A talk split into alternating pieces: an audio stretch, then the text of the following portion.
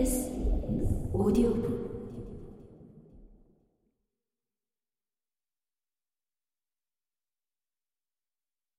약한 메시아적 힘. 희미한 또는 약한 메시아적 힘이라는 것에 대해 데리다는 메시아주의 없는 메시아적인 것이라는 부연 설명을 달고 있는데 메시아주의 없는 메시아적인 것은 약화된 메시아주의, 감소된 힘을 지닌 메시아적인 기대라기보다 실존의 구조에 해당하는 것이다. 말하자면 희미한 메시아적 힘이라는 베냐민의 개념은 메시아의 도래를 고대하는 희망을 지칭한다기보다 메시아적인 것을 향해 언제나 열려 있는 실존의 조건 자체를 가리키는 것이다. 그렇다면 이 메시아적인 것은 무엇일까? 요즘 유행하는 말로 바꾸면 바로 사건이라고 할 수 있다. 사건을 향해 열려 있는 현재라는 발상이 곧 베냐민에게 메시아적인 것의 가능성을 만들어낸다. 이 메시아적인 것은 곧 과거에 대한 인용이기도 하다. 구원된 인류에게 비로소 과거는 매 순간을 인용할 수 있게 허락된다.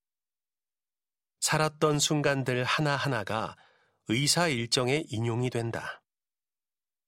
이 말은 과거야말로 현재에 새겨진 비현재성이라는 사실을 의미한다.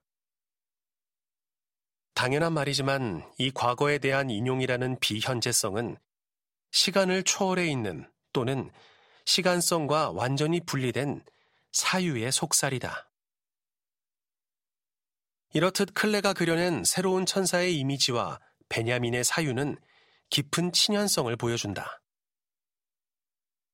그림의 배경은 존재하지 않고 몸통보다 큰 머리를 한 천사의 날개는 왜소하기 그지없다.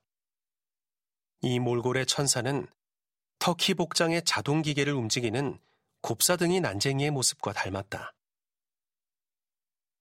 베냐민이 신학이라고 지칭한 이 난쟁이야말로 유사 초월론이라는 기묘한 경계의 삶에 대한 은유일 것이다. 이 존재의 의미야말로 베냐민의 생애 자체를 규정하는 것이기도 하다.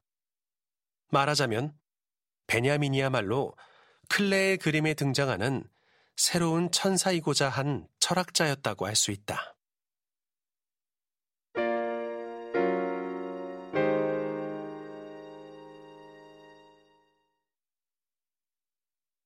6장 아도르노 예술의 현실 참여와 피카소의 게르니카 헤겔에게 렘브란트가 있었다면 아도르노에게는 피카소가 있었다고 할 수 있다. 특히 피카소의 게르니카에 대한 아도르노의 논평은 유명하다. 게르니카는 피카소 하면 우리가 떠올리는 그림 중 하나이다.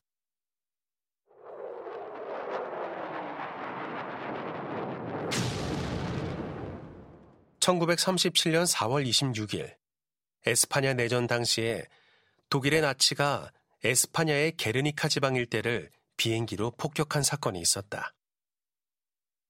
1936년 총선은 에스파냐 인민전선에게 승리를 안겨주었다. 그러나 파시즘 세력을 이끌던 프랑코는 정권을 장악하려고 쿠데타를 일으켰고 나치는 이를 지원하려고 게르니카에 폭탄을 퍼부었다.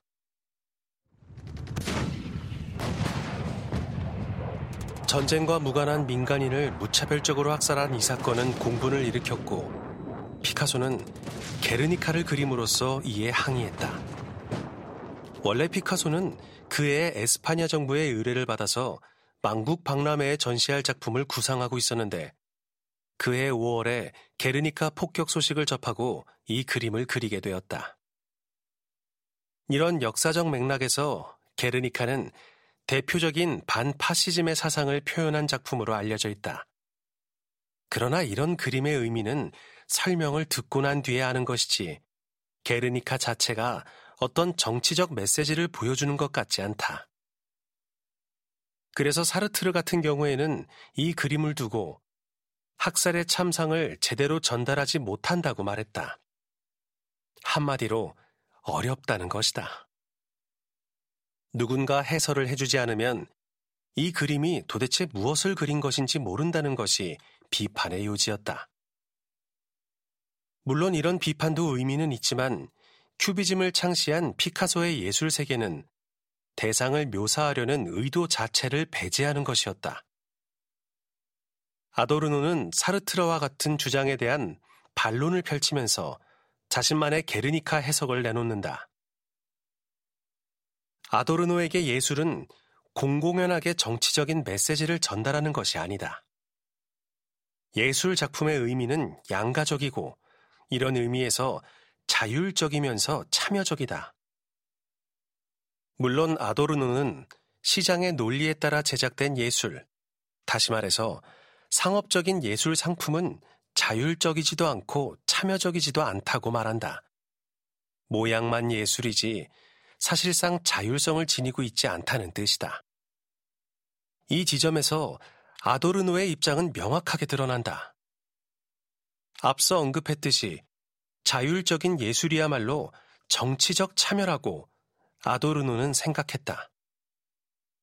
아도르노에게 예술은 무조건 자율적이어야 참여적인 것이다.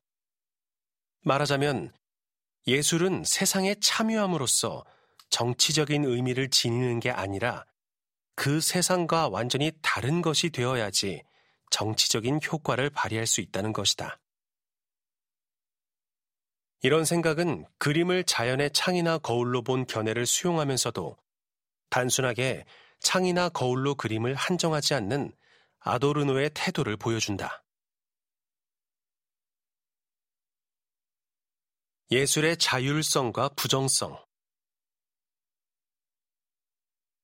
아도르노는 2차 세계대전 동안에 미국에 체류하면서 호르크 하이머와 함께 계몽의 변증법을 집필한다.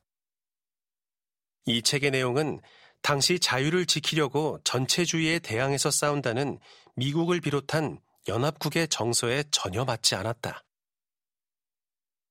아도르노와 호르크하이머는 파시즘의 등장과 계몽주의적 이성이 사실상 짝패를 이루고 있다는 사실을 폭로하고자 했다.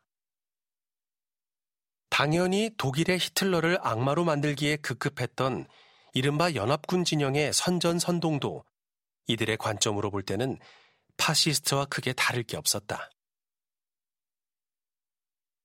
아도르노에게 문제는 계몽주의의 결과물로 등장한 관리사회였다.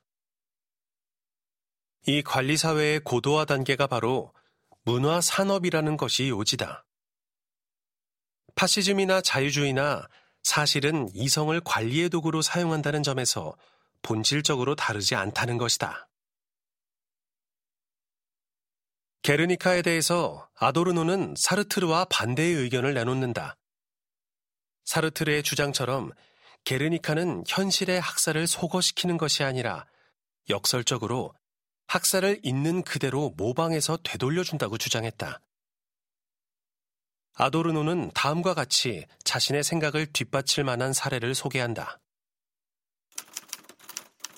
피카소에 대한 하나의 이야기는 침묵하는 독일의 표면 아래에서 계속 피어났던 이런 사유 형태를 보여주는 좋은 사례이다. 점령군 독일 장교가 피카소의 스튜디오를 방문해서 게르니카 앞에 서서 물었다. 당신이 이 그림을 그렸소? 피카소는 이렇게 대답했다. 아닙니다. 당신이 그렸습니다. 심지어 게르니카와 같은 자율적인 예술 작품들조차 경험적 현실의 부정을 확정한다. 여기에서 아도르노가 말하고자 하는 것은 참여하지 않음으로써 현실에 참여하는 예술이다. 피카소의 작품에 등장하는 그 현실이야말로 처참한 전쟁의 참상 자체라는 것이다. 전쟁의 이미지를 보여주는 것이 아니라 전쟁과 같은 예술이 되는 것이 피카소의 작품이라는 뜻이다.